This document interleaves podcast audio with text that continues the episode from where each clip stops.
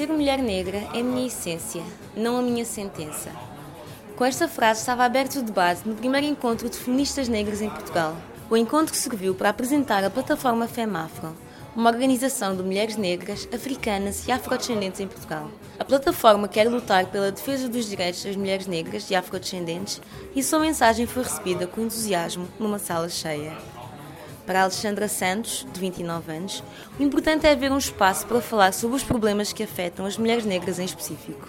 Eu acho que é importante porque hum, existe racismo e existe discriminação e é um, como um tabu. Depois a questão de serem para mulheres, pessoas que sofrem determinado tipo de, de, discriminação ou que são oprimidas por uma determinada coisa, se poderem juntar na condição de serem mulheres. E depois as duas coisas se juntarem, ou seja, falar de duas coisas que são mais ou menos visíveis, mais ou menos invisíveis, se fala mas não se fala, e, e haver finalmente um espaço em que realmente há essa possibilidade. Porque noutros sítios isso não é possível.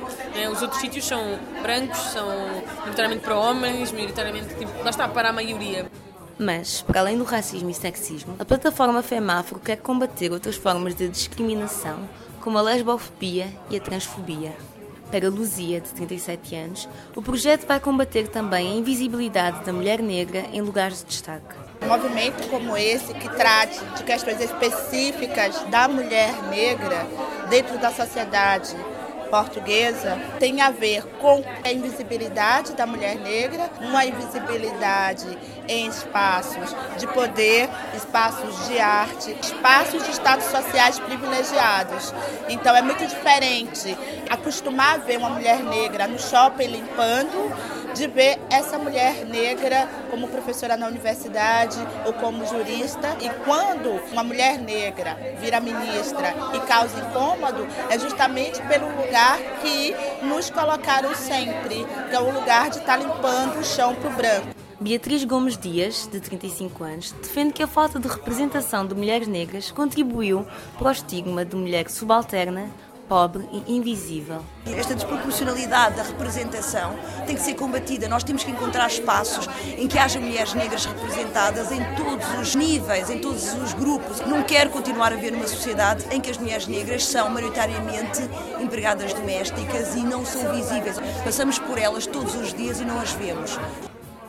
A plataforma FEMAFRO pretende dar uma voz às mulheres e ferramentas para se defenderem. Para Paula Almeida, de 37 anos, a união das mulheres negras é importante porque vai construir uma parede que vai proteger as comunidades onde elas estão inseridas. A mulher negra vai trabalhar não só os seus problemas identitários, laborais, como também vai trabalhar o problema das suas crianças. Vai passar uma mensagem de autoestima, de reflexão dentro do seu lar. Nós temos um racismo institucional, temos um racismo crónico contra tudo aquilo que muitas vezes estas mulheres passam em casa às suas crianças. E muitas vezes parece que o outro lado tem mais poder. O feminismo pode ser definido como a emancipação da mulher e a luta pelos direitos iguais. Embora alguns não percebam porquê da criação de uma organização exclusivamente para mulheres negras, africanas e afrodescendentes, as mulheres aqui presentes não têm dúvidas de que há diferenças entre o feminismo e o feminismo negro. Para Beatriz Gomes Dias, as mulheres negras sofrem uma desigualdade ampliada pela cor da pele.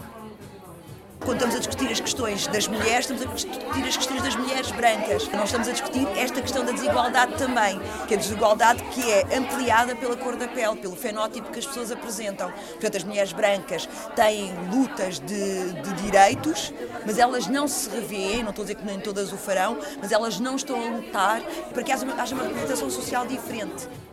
Juliana Penn, de 21 anos, diz que há diferenças no percurso de vida que os outros poderão nunca entender. É como andar, nós todos aprendemos a andar, mas aprendemos a andar de forma diferente. E eu acho que é da mesma maneira que uma mulher negra, de uma forma geral, costuma ter um percurso diferente da mulher branca. Por isso, a nossa luta pelos direitos são direitos que, obviamente, são, são, são diferentes, porque há, há, diferenças nos problemas e há diferenças nos obstáculos em que nós passamos. As mulheres brancas sabem perfeitamente e, e elas próprias admitem que há problemas que elas não passaram nem vão passar. Desde o físico, o cabelo, ser crespo ou não, a própria postura e a maneira como as pessoas nos veem, logo aí diz tudo, que é completamente diferente. Paula Almeida fala sobre o passado e a história. As nossas lutas não são idênticas. porque tem a ver com a nossa história. A base histórica é completamente diferenciada e daí temos pontos que não nos tocam de forma idêntica. Acho que podemos lutar lado a lado, mas nós temos questões que nos tocam de uma forma muito específica. Os percursos, experiências e lutas das mulheres negras podem ter encontrado um abrigo na plataforma FEMAFRO. No final do primeiro encontro, algumas questões sobre como funcionaria de facto esta nova ferramenta e quem fará parte da plataforma ficaram no ar, mas a satisfação era geral. Eu sou a Ana e a quem Ernesto. Fiquem bem.